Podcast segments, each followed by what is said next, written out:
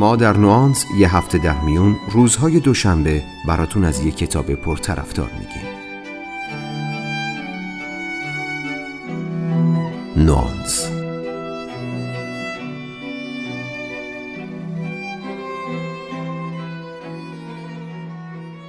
به این فکر کردید که از زندگی چی می‌خواین؟ اگر از اپیزود اول این فصل به یاد داشته باشید کلی درباره معنای زندگی صحبت کردیم. گفتیم معنای زندگی ما شیوه زندگی کردن ماست. شیوهی که پایه های اون بر اصولی مثل عشق ورزی، اخلاقیات و توسعه فردی محکم شده. احتمال داره جواب سوال من برای خیلی از آدم ها چیزهایی مثل شغل خوب، همسر مناسب، شرایط مالی و تحصیلی ایدئال باشه. این چیزها جز اهداف ما تو زندگیه. منظورم اصلا اینا نیست. اینا چیزهایی هستن که شما در زندگی می‌خواید نه چیزهایی که از زندگی می‌خواید. سوالم درباره اهداف زندگی شما نیست. بیایید یه بار دیگه به این سوال فکر کنیم. ما از زندگی چی می‌خوایم؟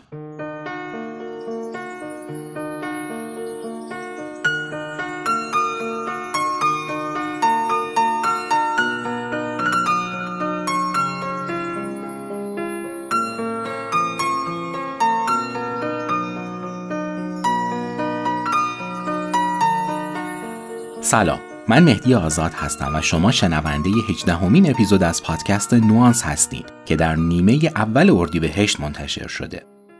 در اپیزود 15 هم کتابی رو بهتون معرفی کردم به نام هنر خوشبختی از دیدگاه اپیکور. تو اون کتاب متوجه شدیم که فلاسفه اتمگرا مثل اپیکور عقیده داشتند ترس از خدا، ترس از مرگ و ترس از مجازات بعد از مرگ سه باوری هستند که مانع میشه ما زندگی رو با تمام وجود تجربه کنیم و به چیزهایی که می‌خوایم برسیم. دیویست سال بعد از اتمگراها مکتب رواقیون در آتن پدیدار شد. پایه‌گذار این مکتب مردی بود به نام زنون. تفکرات رواقیون روی فلسفه و روانشناسی امروز خیلی تاثیر گذاشته. برای رواقیون معنای زندگی عبارت بود از رسیدن به کمال یعنی تکمیل کردن کاری که طبیعت نیمه کار رهاش کرده رواقیون راه رسیدن به این کمال رو استفاده درست از عقل می‌دونستند.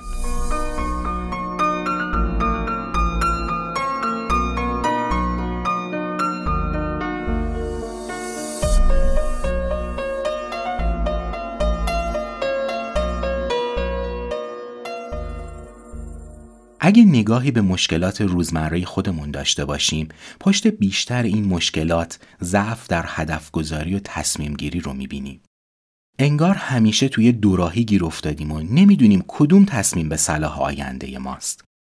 در اپیزود 18 هم رفتم سراغ کتابی به نام A Guide to the Good Life اثر ویلیام اروین که در ایران به نام فلسفه‌ای برای زندگی چاپ و منتشر شده. این کتاب دو تا ویژگی اساسی داره. اول اینکه متن خیلی راحت و روونی داره و دوم اینکه فلسفه رواقی رو جوری توضیح میده که به کار مشکلات امروز ما بیاد. تو کتاب فروشی تو محل کارم معمولا خیلی با این سوال روبرو میشم که چطور میشه برای زندگی یا تو کار یا توی رابطه به شکل درست هدف گذاری کرد. این موضوع من رو به این فکر انداخت که فصلی از کتاب رو انتخاب کنم که شیوه درست هدف گذاری رو بر اساس آموزه های رواقی آموزش میده.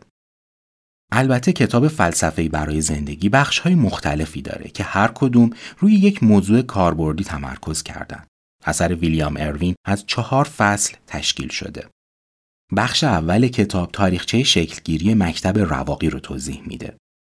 اما قسمت اصلی کتاب بخش های دوم، سوم و چهارمه. نویسنده تو بخش های بعدی به بایدها و نبایدهای زندگی رواقی پرداخته. تو هر قسمت یکی از مشکلات ما در زندگی روزمره مطرح میشه. بعد یاد می‌گیریم چطور می‌تونیم با استفاده درست از عقل این مشکلات رو برطرف کنیم. با توضیح مختصری که دادم میریم سراغ کتاب فلسفه‌ای برای زندگی اثر ویلیام اروین.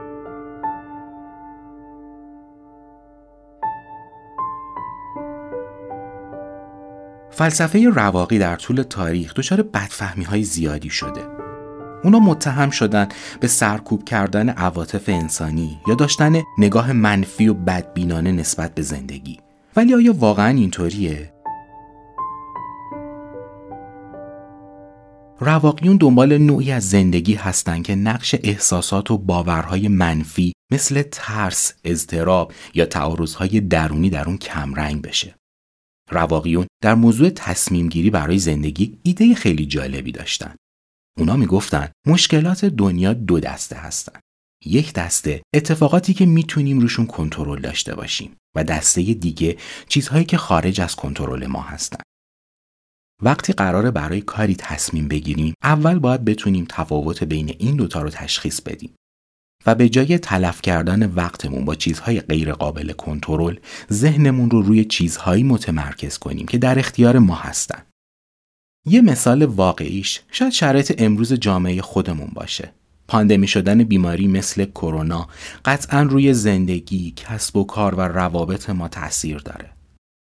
خیلی از مشکلاتی که این بیماری ایجاد می‌کنه از کنترل شخصی ما خارجه.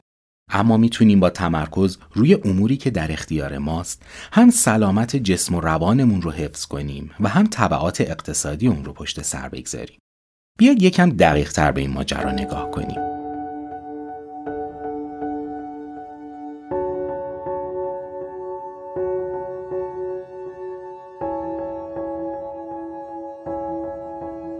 به عقیده اپیکتوتوس که یکی از فلاسفه یونان باستانه ما دو تا انتخاب اصلی توی زندگی داریم. اینکه خودمون رو به دنیای درون مشغول کنیم یا اینکه با دنیای بیرونی سرگرم باشیم. اون میگه اکثر آدم ها بیشتر با مسائل بیرونی سرگرم هستند و به عکس فیلسوفان کسانی هستند که بیشتر با درون خودشون مشغولن.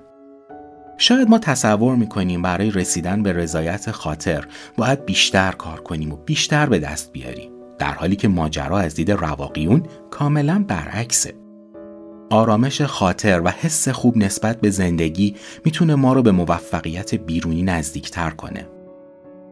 یکی از مهمترین خواسته های ما می‌تونه این باشه که اگر به چیزی که دنبالش بودیم نرسیدیم سرخورده نشیم.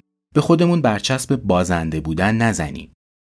از دید اپیکتوتوس راز شکست ناپذیر شدن همینه. ما همگی دقدقه های مشترکی داریم. ما از شکست خوردن میترسیم. از بیپولی میترسیم. از تنها بودن میترسیم.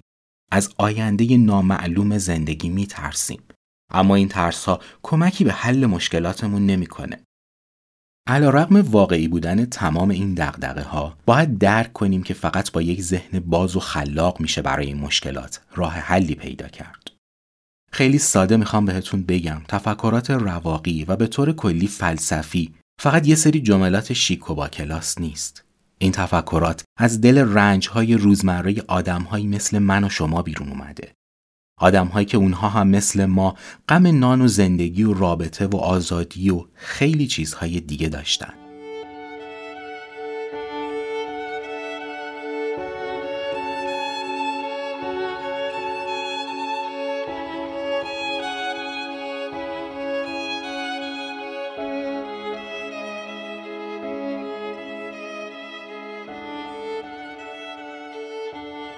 حکمت اپکتوتوس با این جمله شروع میشه. بعضی چیزها در اختیار ماست و بعضی چیزها خارج از اختیار ما. از جمله اپکتوتوس میشه اینطوری نتیجه گرفت که تو هر کاری دو راه پیش روی ماست. هنر ما اینه که تشخیص بدیم آیا این موضوع خارج از اختیار ماست یا نه. مشکل از زمانی شروع میشه که چیزی رو می‌خوایم که خارج از اختیارمونه. مثلا وقتی زندگی و حال خوبمون رو به بودن دیگران وابسته می‌کنیم هر روز باید منتظر باشیم که با نبودن این آدم ها حالا به هر دلیلی حال خوشمون رو از دست بدیم. حتی اگه تو این مدل از رابطه به یه آرامش ظاهری برسیم بازم این موفقیت به قیمت از دست رفتن آرامش درونی ما به دست اومده. جمله اپکتوتوس اما یه مشکل اساسی داره. او می‌گفت بعضی چیزها در اختیار ماست و بعضی چیزها نه. اما هیچ کجا دقیقا مشخص نمی‌کنه چه چیزهایی در اختیار ما هست و چه چیزهایی در اختیار ما نیست. به نظر میاد ما با یک گزاره مبهم طرفیم. بذارید یه مثال براتون بزنم. یه مسابقه ورزشی رو در نظر بگیرید. تو این مسابقه خیلی چیزها خارج از کنترل ماست. هر چقدر هم که خودمون رو آماده کرده باشیم باز هم هیچ تضمینی برای برنده شدن وجود نداره اما بدون تمرین درست هم احتمال برنده شدن خیلی کمه. با ماجرایی طرفیم که بخشیش در اختیار ماست و بخشیش نه. تمرین کردن اصولی و تغذیه درست و آمادگی روانی در اختیار ماست اما آمادگی بهتر حریف، تصمیم اشتباه داور و خیلی چیزهای دیگه کاملا خارج از کنترل ماست. برگردیم به جمله اپیکتوتوس که می گفت بعضی چیزها در اختیار ماست و بعضی چیزها خارج از اختیار ما.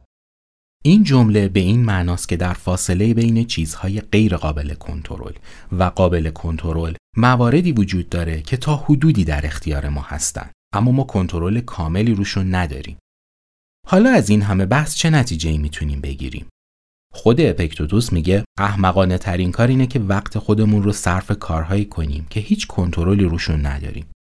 به جای تلف کردن وقت می‌تونیم به چیزهایی برسیم که کاملا تحت کنترل ما هستن. مثلا اون اعتقاد داشت احساسات، امیال و خواسته های ما تا حدود زیادی تحت کنترلمون هستن. اما سوال اینجاست که آیا واقعا این احساسات تحت کنترل ما هستن؟ مثلا وقتی تو اوج رژیم غذایی حوس بستنی می‌کنیم کاملا اختیار داریم که بستنی بخوریم یا نه. اما در مورد خود حوس بستنی چطور؟ پس اپکتوتوس احتمالا تو این مورد داشت اشتباه می‌کرد. در واقع ما کنترل کاملی روی امیال و احساساتمون نداریم. این امیال هم فقط تا حدودی تحت کنترل هستند.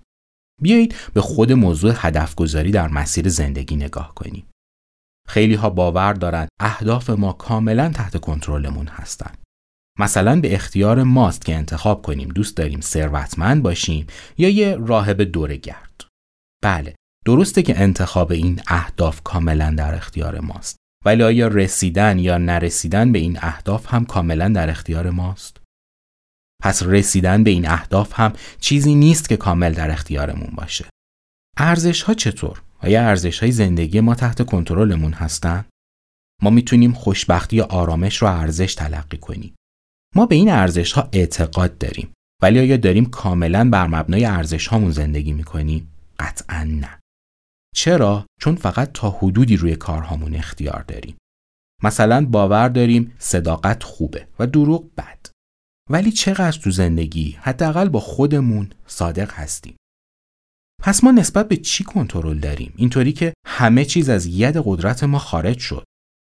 واقعیت اینه که ما فقط تا حدودی نسبت به عقاید، باورها و ارزشهامون اختیار داریم. قطعا انتخاب اهداف ما رو تا حدی بهشون نزدیک می‌کنه. با ساماندهی کردن عقایدمون و انتخاب هدفهای مطابق توانایی می‌تونیم از شر کلی باورهای نادرست و رنج و اندوه خلاص بشیم و این یکی از چیزهایی که رواقیون در طلبش هستن. یه نکته خیلی مهمی رو همینجا یادآوری کنم. اونم اینه که شاید در فلسفه قدیم رواقی باورهای متافیزیکی قدرتمندی در مورد خدایان و کائنات وجود داشت. اما در دیدگاه های جدید این باورها هم به سمت اقلانی شدن سوق پیدا کرده. چیزهایی که تحت کنترل ما نیستند یا تا حدودی تحت کنترل ما هستند بیشتر از جنس چیزهایی هستند مثل جبر جغرافیا مسائل فرهنگی و اجتماعی جنسیت خانواده‌ای که در اون متولد شدیم و حتی زمانه ای که در اون متولد شدیم.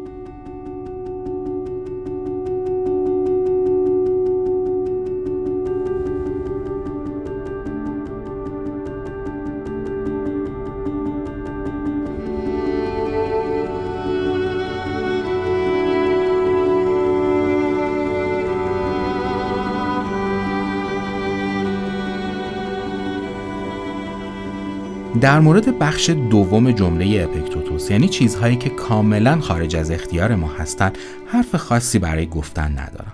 کاملا مشخصه. وقتی روی چیزی کنترل نداریم نباید وقت و انرژیمون رو براش هدر بدیم. مثلا من روی موضوعی مثل قیمت ارز یا طلا تو سال آینده هیچ کنترلی ندارم. اما در عوض روی برنامه ریزی برای شرایط مختلف کنترل دارم. پس می‌تونم خودم و کسب و کارم رو تا حدود زیادی برای تغییرات قیمت تو سال آینده آماده کنم. یعنی استراتژی های مختلفی داشته باشم. اینطوری هر تغییری در قیمت اتفاق بیفته منو آشفته نمی‌کنه. درسته که من کنترلی روی قیمت ندارم اما از قبل براش آماده شدم مشکل اصلی درست روی اموریه که نه کاملا تحت کنترل ما هستند نه کاملا خارج از کنترل ما مثل همون برنده شدن تو مسابقه ورزشی آیا یه فیلسوف رواقی خودش رو درگیر یه مسابقه تنیس می‌کنه؟ به نظر می‌رسه جواب باید منفی باشه چون اون کنترل کاملی روی مسابقه تنیس نداره و هر چقدر هم خوب تمرین کرده باشه احتمال داره بازم شکست بخوره و آرامشش رو از دست بده با همین قیاس باید فرض کنیم که فرد رواقی هیچ وقت از کسی نمی‌خواد دوستش داشته باشه. چون ممکنه اون شخص دوستش نداشته باشه. اون هیچ وقت از رئیسش تقاضای ترفیع نمی‌کنه. چون ممکنه با تقاضاش موافقت نشه. اون هیچ وقت با کسی وارد مذاکره نمیشه. چون ممکنه تو بحث به جایی نرسه. به همین ترتیب اون هیچ وقت هیچ کاری انجام نمیده. چون ممکنه به هدفش نرسه. این همون اشتباهی بود که در طی تاریخ درباره رواقیون مرتکب شدن و مکتب رواقی رو مکتب منفعلی فرض کردند. اما زندگی رواقیون کاملا خلاف این مطلب رو نشون میده و از قضا اونها آدمهای بسیار فعالی هم بودن. یادتون هست که گفتم رواقیون باور داشتن ما روی انتخاب اهداف کنترل داریم پس فرد رواقی وقتی می‌خواد وارد مسابقه تنیس بشه اهداف درستی برای خودش انتخاب می‌کنه. یه رواقی خیلی مراقبه که برای خودش اهداف درونی انتخاب کنه نه اهداف بیرونی. تو مسابقه تنیس اون فقط به فکر برنده شدن نیست. اون می‌تونه قهرمانان بازی کردن رو انتخاب کنه که یه هدف درونیه و اختیارش هم به دست خودشه. در نهایت چه در مسابقه به پیروزی برسه و چه نه اون به هدفش دست پیدا کرده چون همون طوری بازی کرده که انتخاب کرده بود. رواقیون به این نتیجه رسیدن که اهداف درونی ما روی عملکرد بیرونیمون هم اثر می‌ذاره. در واقع اگه هدف ما از مسابقه تنیس فقط برنده شدن باشه این هدف برنده شدنمون رو تضمین نمی‌کنه. حتی ممکنه با زیاد کردن استرس باعث شکستمون هم بشه. اما اینکه هدفمون یه بازی خوب باشه آرامشی بهمون به میده که می‌تونه روی موفقیت بیرونی هم اثر بگذاره. اجازه بدید یه مثال امروزی تر بزنم. بیاین استارتاپ ها و کسب و کارهای نوپا رو توی دو دهه اخیر بررسی کنیم.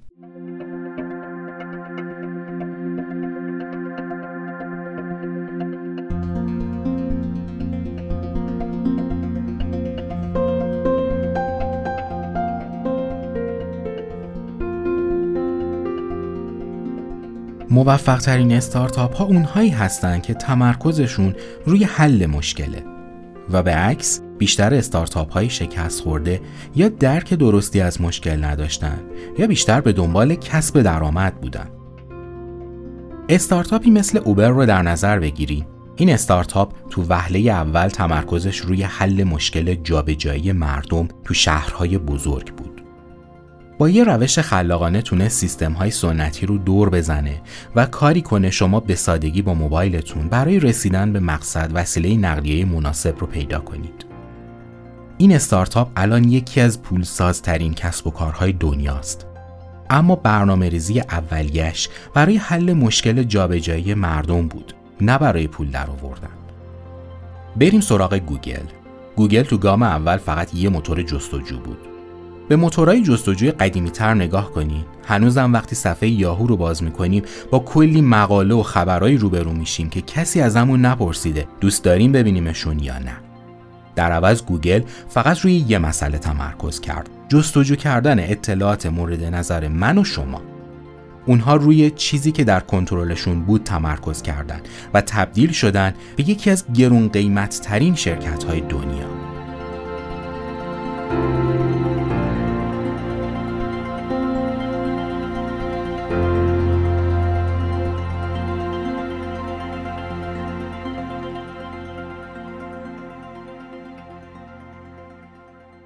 وقتی نوبت به مسائل مهم زندگی می‌رسه رواقیون برای حل مشکل روی چیزهای قابل کنترل تمرکز می‌کنن در رابطه با همسر اگه دغدغه ما عشق اون به خودمون باشه هیچ کنترلی روش نداریم اما اگه هدف درونی ما ابراز عشق و محبت به همسرمون باشه احتمالا می‌تونه روی رفتار اون هم اثرگذار بشه. این جریان به همین صورت روی مسائل شغلی و مالی ما هم صادقه. وقتی کسی داره روی درونی کردن اهدافش کار می‌کنه بعد یه مدت هم تواناییهاش رو بهتر می‌شناسه و همین که دیگه اصلا روی چیزی به غیر از اهداف درونی خودش سرمایه گذاری نمی‌کنه. ترس از شکست یه مقوله مهم توی روانشناسیه. چیزیه که باعث میشه آدما از دست زدن به هر کاری اجتناب کنن. وقتی این ترس از بین رفت دیگه مانعی در برابرمون وجود نداره. خیلی باید مراقب باشیم که ترس از چیزهایی که کنترلی روش نداریم زندگیمون رو فلج نکنه. این شرایطی که الان درش قرار گرفتیم شاید مثال خیلی خوبی باشه. خیلی از کسب و کارها در آستانه ورشکستگی قرار گرفتن. خیلی ها ممکنه شغلشون رو از دست بدن. اما الان زمان این نیست که برای چیزهایی که خارج از کنترل ما بودن تأسف بخوریم. الان وقت اونه که با تمرکز کردن روی چیزهای قابل کنترل و با خلاقیت و برنامه ریزی درست ببینیم چه کاری از دستمون برمیاد که هم شرایط زندگی خودمون رو بهتر کنیم و هم روی زندگی دیگران تأثیر مثبت داشته باشیم. مثلا خیلی از کسب و کارها به سمت فروش و خدمات آنلاین رفتن. خیلی ها یاد گرفتن میشه از شبکه های اجتماعی برای بهتر کردن شرایط اقتصادیشون استفاده کنن.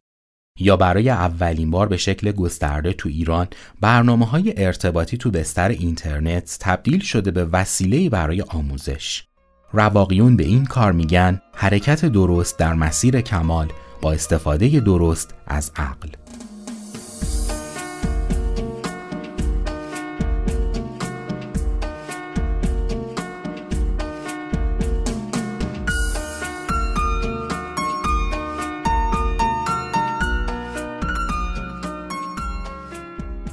من تا اینجا یه بخش کوچیک از کتاب فلسفه برای زندگی رو براتون گفتم. این تکنیک درونی کردن نیاز داره خیلی جدی مورد بررسی قرار بگیره تا جایگاه خودش رو تو زندگی ما پیدا کنه. کتاب به موضوعات دیگه هم پرداخته. موضوعاتی مثل فکر کردن به چیزهای تلخ و ناگوار، روابط اجتماعی، مرگ و ارزشهای شخصی تو هر کدوم از این بخش ها ویلیام اروین همونطور که تو فصل هدف گذاری شنیدید تلاش داشته با الهام از مکتب رواقی راه حل های مفیدی برای حل چالش های روزمره ما ارائه کنه. با این توضیح مختصر رسیدیم به پایان اپیزود 18 هم. امیدوارم این مطلب برای شما هم این دغدغه رو ایجاد کرده باشه تا مثل من به موضوع تصمیم گیری در زندگیتون یه نگاه دوباره داشته باشید. در آخر خوشحالم که شنونده 18 همین اپیزود از پادکست نوانس بودیم. این قسمت رو من به همراه دوستانم به شما تقدیم می‌کنیم. منتظر پیشنهاداتتون هستیم. و اگه پادکست نوانس رو دوست دارید ما رو subscribe کنید تا اپیزودهای بعدیمون رو از دست ندید. این اپیزود و شماره های قبلی پادکست نوانس رو می‌تونید روی برنامه های مختلف مثل Apple Podcast، Google Podcast، Castbox و همچنین روی سایت های مثل تهران پادکست، ناملیک و البته روی وبسایت خود ما با آدرس nuance-co.com بشنوید. تا اپیزود بعد روز و روزگارتون خوش.